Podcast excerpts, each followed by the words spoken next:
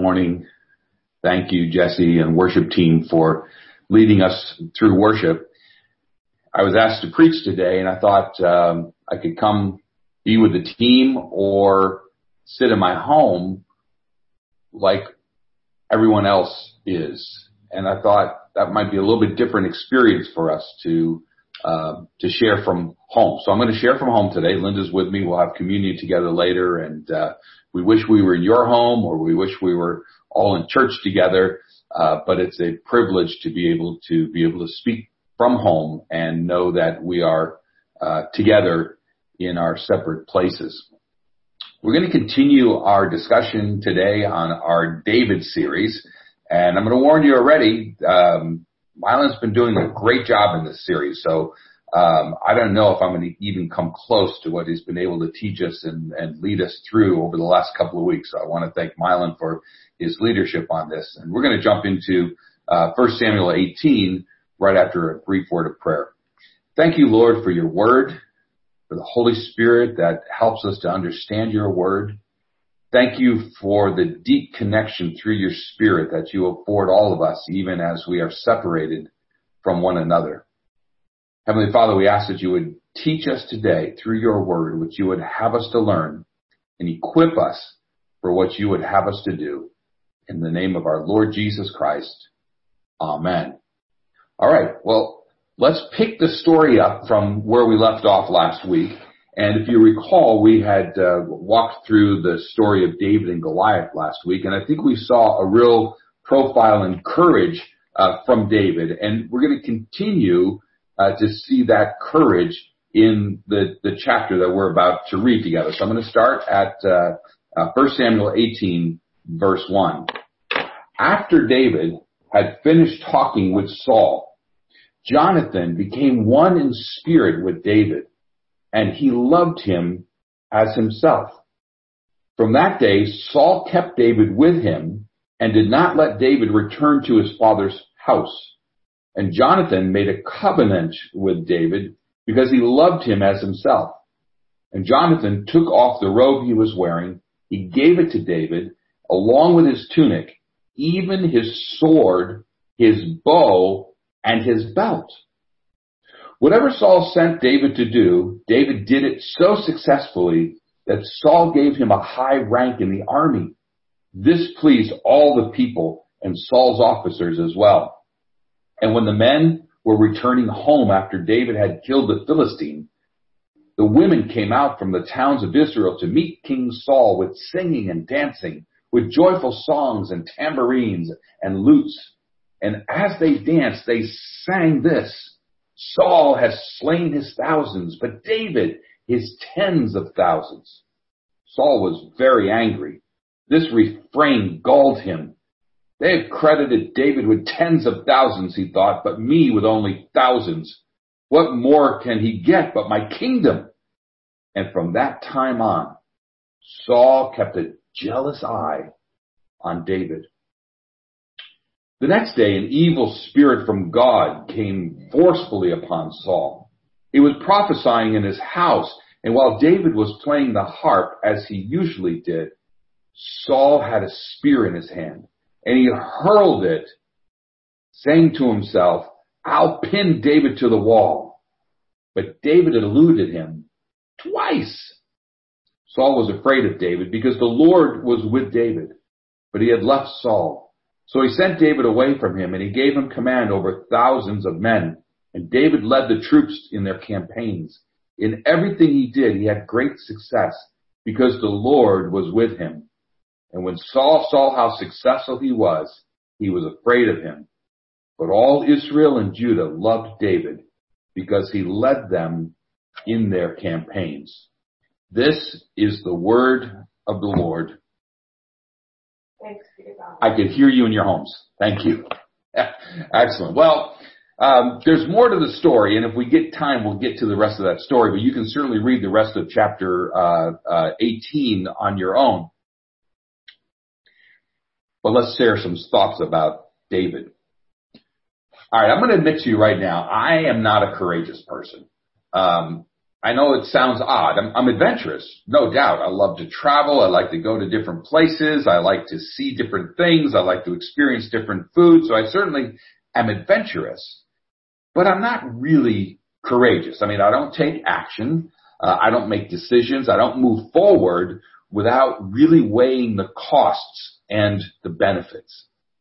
Now, some of you know how much Linda and I love to travel, and a couple of years ago, uh, we went to Spain together. We had a great time, and the first place we visited was a small medieval town, kind of famous for Man of La Mancha, called Toledo, Spain. And at Toledo, there is a zip line that goes across the uh, the river, and uh, when you look down, it, it's got to be a couple of hundred feet down from the the the, the zip line all the way down to the river. How exciting it was to be able to zip from you know the castle side of the uh, of the of the river to the uh, the, the the forest side of the river. How exciting! I remember buying the tickets, getting all excited, and then I remember, you know, going to the the um, the zip line itself, getting all hooked up and all of the safety equipment, standing on that uh, patio overlooking the river, and all of a sudden, couldn't do it. I didn't have the courage. I didn't trust that zip line. I looked down and I, and I could, I could know what was going to happen if I fell. And all of that had my heart racing so badly. And some of you know I've got a heart condition. I thought my heart rate was going to go sky high, hit 140, not come down, and I was going to end up in some Spanish hospital instead of enjoying the rest of my vacation. I literally backed off that platform and Linda did it. She would have done it twice if they had let her. And we've got the pictures to prove it. So that's just proof positive. I am definitely not a courageous person. You know, when times are uncertain, it's easy to lose our courage. You know, I've spoken to a lot of people who are just afraid to go to the grocery store. They're afraid to run an errand. Imagine what would happen if these very people were asked to, I don't know, say house a homeless person who is sitting on the bench over here on, on South Fifth Street if they are asked to care for an abandoned child for a couple of days, if they were asked to share a meal with an absolute stranger, what would they do? Uncertain times often cause us to lose our courage. Well, I don't know about you guys, but we're certainly doing a lot of uh, television watching, shall we say, um, and trying to catch up on some movies that we haven't seen for a while. So uh, recently we watched a movie called On the Basis of Sex, and I uh, totally recommend seeing this film. It's a film about the life of uh, of Ruth Bader Ginsburg, one of our Supreme Court justices, and uh, uh, you know she was a woman that was full of courage. Uh, she, in the 1950s, before it was really heard of, was one of a, just a handful of female students at Harvard Law. Uh, and so when you see the movie and you see her walking through, you know, the halls with just full of men and, and, and, uh, you know, men kind of, you know, sneering at her as if she was in a place where she didn't belong or patronizing her and the other women for, uh, getting a law degree when everybody knows they were just going to go home and, you know, cook dinner and have kids, right? Um, but she, she persevered with, with courage. Um, her husband, while she was in law school, became deathly ill and not only did she continue with her own classes, she actually proctored his classes too, so that she could go back and then tell him about the lectures so that he could get his degree. So she basically carried two degrees and had a child all at the same time. She had the courage to leave Harvard when they wouldn't give her the opportunity to study remotely and her husband had to take a job in New York. And so if you look, uh, up, look her up on Wikipedia, she actually graduated from Columbia Law School even though she had gone uh, most of her time to Harvard Law School. Well, then we know the rest of her story. She spent the rest of her whole career uh, fighting discrimination cases against all odds, right? And even today, she's 97 years old and has the courage to get up every day and go to the Supreme Court and fight for equality. Now that woman has some pretty serious courage. So I highly recommend the movie. Well, I think today's story, and certainly last week's story, um, portrays the level of courage that David had. Um, as we read, we know we all remember last week's story about how this uh, you know, young guy, you know, a relatively small, you know, uh, uh, kills a seven foot giant. You know, that's the story that we know and we understand, right? Today's story might hit even a little bit closer to home as we start to take a look at uh, what's happening. So let me unpack what's happening. There's, there's, there's certainly more than just the courage here, but I think what's unpacking, what's, what's we're going to unpackage here, uh, will help us to understand, uh, where, uh, David's courage comes from. Well, it's interesting when we first start taking a look at chapter 18, I think the first thing that we notice is that, uh, David is now no longer living at home uh, you know, up until the point that he goes out to the Israeli army, um, he's still living at home. Uh, he's still taking care of the family farm, right? He's still a shepherd. But remember, way back when he was a young teenager, Samuel came and anointed him king. That has to be in the back of his mind at all times. And so here, after his encounter with Goliath, uh, Saul takes him to the palace. And Saul has him live with him in the palace, doesn't even let him go home. The Bible says from that point forth, uh, Saul had him at home and at him, had him at the palace, didn't let him go home, so he was removed from his family. I think there's a lesson there. That when God calls us out of the world, He calls us in, in, in essence away from everything that we have near and dear to us. Now it may not be as extreme as David in that he never went back home again, but there's a sense of leaving when God calls us to, to something. And so we see that, uh, where David is now leaving to take on his calling. The second thing we see in this text is the incredible relationship that David has to Jonathan. So he's called to leave his family, everything that's familiar and comfortable to him, but when he takes on his calling, God gives to him a relationship that's even deeper than any relationship he had with his brothers or even his father. To me, that's a, a beautiful description of the church. That we're called together. We come out of our families and we certainly love our families. We get to go back, unlike David, we get to go back to our families, but there's a sense in which when we answer the call of God and we come into His presence and His community, that we're expected to develop relationships that frankly are even stronger than our blood relationships. And sometimes I wonder if that's true for us in the church. You know, are we allowing the Holy Spirit to develop those deep relationships with one another so that we become even closer than brothers and sisters? I mean, look at the, the text says that Jonathan loved David as himself deep. It goes twice it says that. Now there's something else that's very interesting about Jonathan's relationship to David. Not only did they love one another, not only were they sort of blood brothers or spirit brothers, shall we say, right? So they had that deep uh, uh, connection. But Jonathan, I think, recognized something. Jonathan recognized the anointing of God in David's life. Jonathan recognized that he had to give up his authority to David. And so he did. He gave him his royal robe.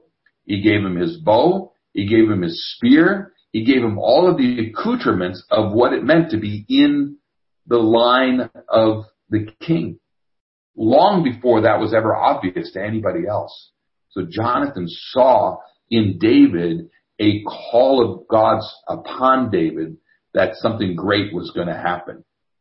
Now imagine and and also let me just point this out. I thought this was kind of interesting because I've always thought of these guys as sort of running and playing together, like they could have been on the same you know little league team or something like that. But in actuality, Jonathan was probably 20 to 25 years older than David. And so, uh, so this is somebody who not only recognized in uh, a, a spirit brother uh, the call of God, but was able to see the call of God on a younger man and give uh, the the authority to that younger man. Uh, so very interesting relationship, and a lot has been written on that. We could go further into that, but we won't. We're going to move on and see the difference between the way Jonathan responds to David and the way Saul responds to David.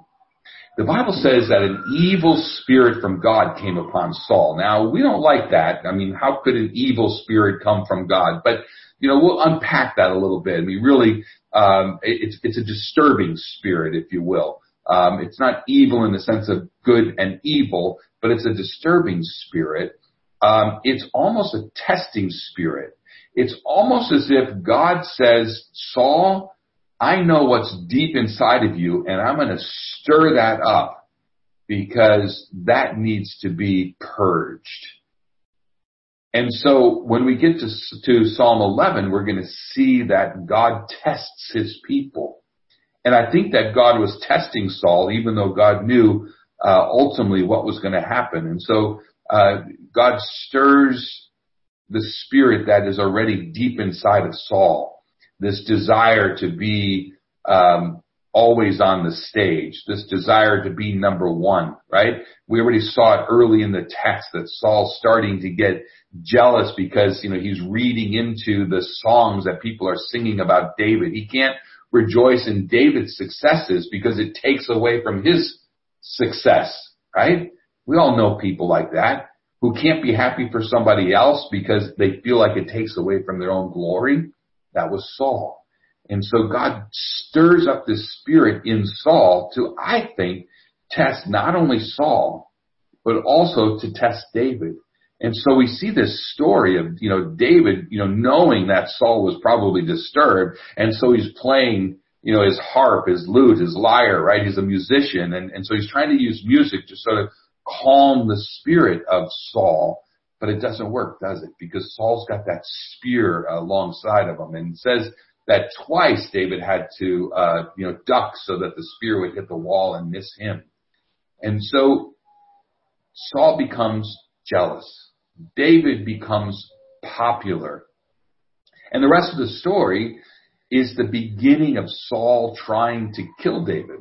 Um, when he realizes he can't kill him on his, on, you know, directly, and that probably wouldn't be the best for him politically anyway, uh, he goes through great lengths to try to get him killed. He sends him out on um, on impossible campaigns. He puts him in charge of, of thousands of men, hoping that he'd be out there, and, and he essentially puts a target on his back. Um, he knows that if he makes him um, a son-in-law, so he finally offers that he could marry his his daughter. Saul offers David to marry his daughter, knowing that if he put a target on his back when he's out there in the campaigns, there's that much greater chance that that he would be killed. David says, no, um, I, I, you know, who am I to be the, the, the son-in-law of the king? And so he says, no. So, you know, that doesn't work. Finally, David falls in love with Saul's other daughter, Michal. And, uh, and Saul knows that, uh, that they've fallen in love. So Saul says, okay, well, he wouldn't take my other daughter. Um, but I know he's in love with this one. So he sends his advisors to say, hey, you should really marry Michal. Then you become the son-in-law to the king. It enhances your uh, status in society. Um, and uh, and Saul wants this to happen, of course, because it, it increases the odds that David would be a target out on the battlefield. So David says, "Look, I'm just a poor shepherd. I don't even have enough money for the dowry." So Saul says to him, "Well, that's okay. You don't need money. I just want you to kill a hundred Philistines and bring back their foreskins, and that'll be your bride price." Well, as the story goes, David goes out and instead of bringing back a hundred, he brings back 200. Because he knows that Saul is just toying with him. He knows that Saul is testing the Lord. Um, and so he goes above and beyond uh, to please Saul and trust in God.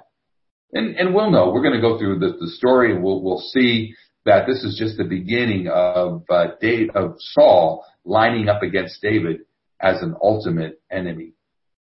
So it makes me kind of wonder, you know, um, David's at risk. Saul is jealous and angry, unpredictable. Uh, you know, the pressure that David must be under. How does David deal with this? Our other text today is Psalm 11. And Psalm 11 is a, a, a poem written in honor of David, showing David's character. And I think when we read Psalm 11, uh, if we put our, ourselves in David's place, and and and and for many people, we're in David's place today. The the, the world is is uncertain. Um, you know, we're frightened as to what's going to happen in the world. Um, some of us might be frightened of the the um, the virus itself. I lost a dear friend this week named Gregg Mast, who um, retired a couple of years ago from being the president of the Brunswick Theological Seminary, and I mourn that. And and and you know, at 68 years old, he should have had another 20, 25 years to lead uh, the church, um, but he's gone because of COVID. Um, that frightens me. So you know, some of us are frightened of the virus itself. Some of us are really hurting financially, and so we're frightened of what uh, the, the the broken economy is going to do to our own uh, uh, financial welfare. Uh, so there's a lot of unease. Um, so in many ways, we don't have a Saul who's coming to attack us, but we have a lot of uncertainty that's coming to attack us right now. And so when we look to David to say, how do we respond to this? Psalm 11 is uh, some some some fantastic advice. So let me read that for you uh, now. The Lord is in His holy temple. The Lord is in His holy temple. How then can you say to me, flee like a bird to your mountain? For look, the wicked bend their bows. They set their arrows against the strings to shoot from the shadows at the upright in heart. And when the foundations are being destroyed, what can the righteous do? The Lord is in his holy temple. The Lord is on his heavenly throne. He observes the children of men. His eyes examine them. The Lord examines the righteous, but the wicked and those who love violence, his soul abhors. On the wicked he will rain fiery coals and burning sulfur, and scorching wind will be their lot. For the Lord is righteous and the Lord loves justice. Upright people will seek God's face. That's Psalm 11. The Lord is in his holy temple. You know, David says, if, if the Lord is present, why would you tell me to run? If God is in control, why would I panic? If God is king, why would I lose my courage?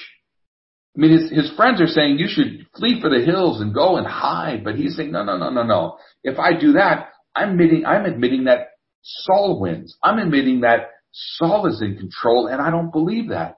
I believe that God is in control.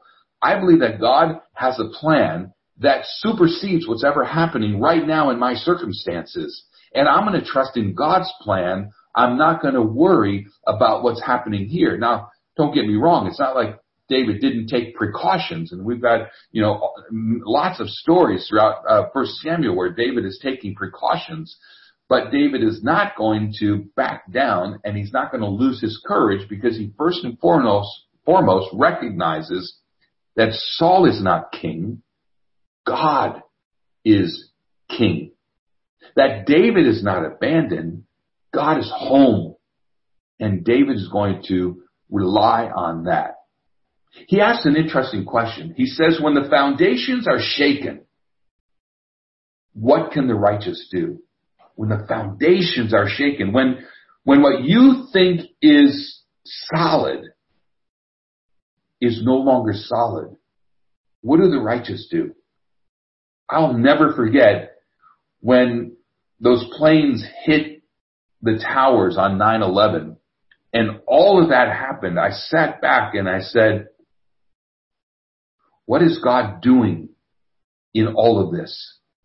Not because I thought that, you know, God in his infinite wisdom caused a bunch of Saudis to crash a plane into the World Trade Center, but because I knew that God was a sovereign God, that re- regardless of this thing that had happened, that God was in control, that God was king.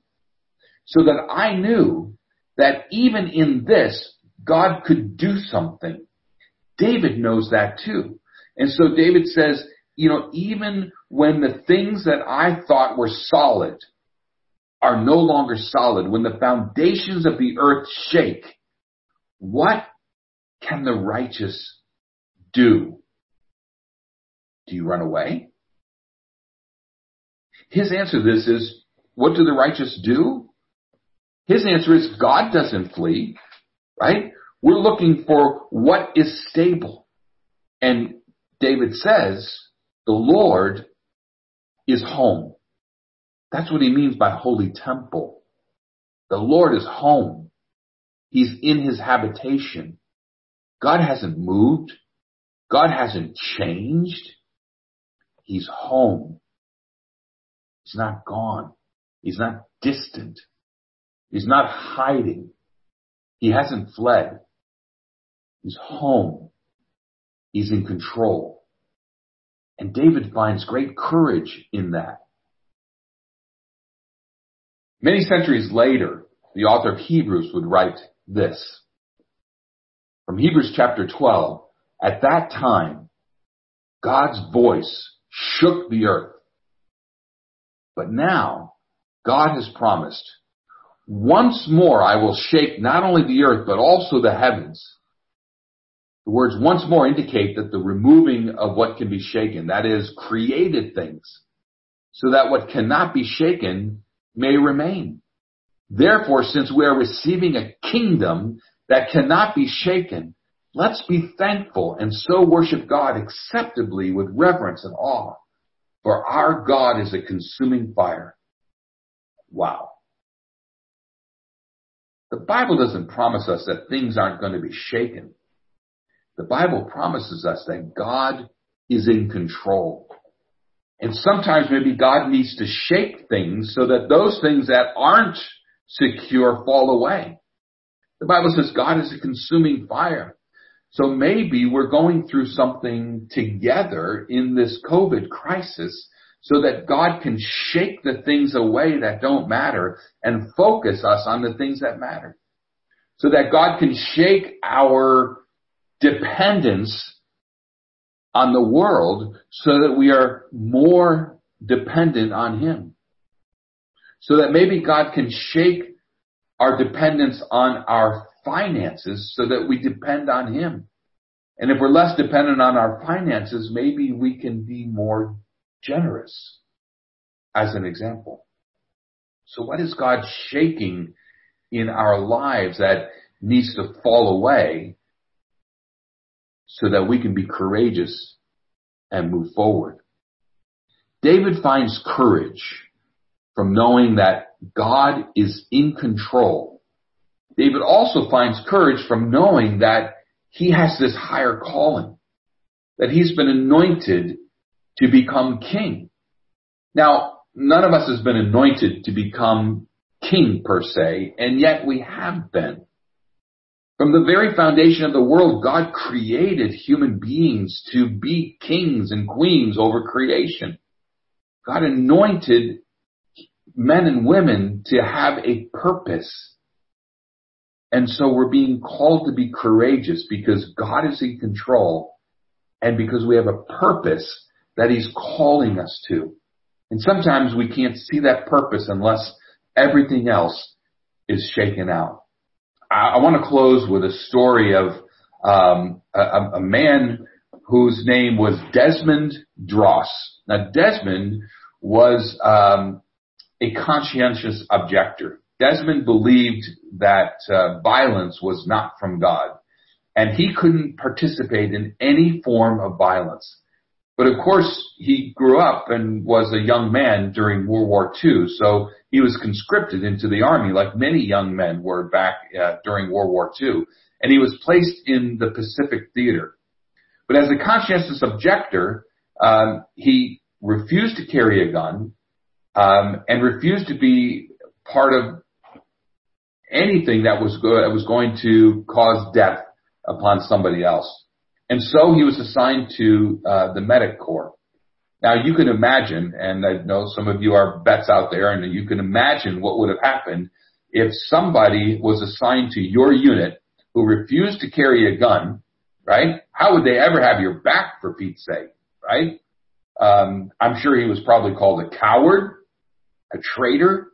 Um, he said he had a very difficult time that people didn't respect him, but he was in um, uh, he was a medic at Okinawa, and they were under heavy, heavy fire.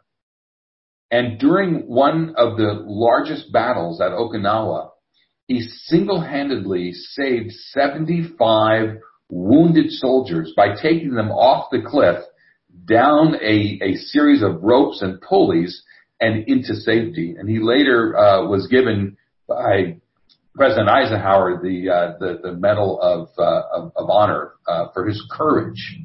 So he was a man who would have been recognized by uh, other soldiers as a coward, um, who ultimately was able to be courageous because his faith in God told him that even in the horrendous experience that he was experiencing in World War II, God was in control.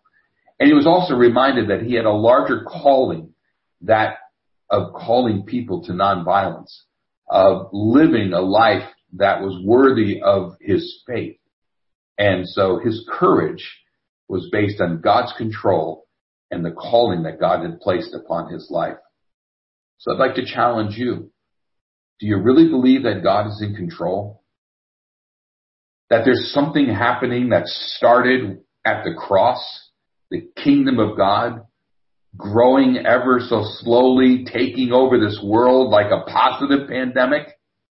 Do you believe that God is ultimately in control, even in this time when the pandemic seems to be out of control? And what is God calling you to do? What is this pandemic shaking in your life that just needs to fall away so that you can focus on what God is calling you to?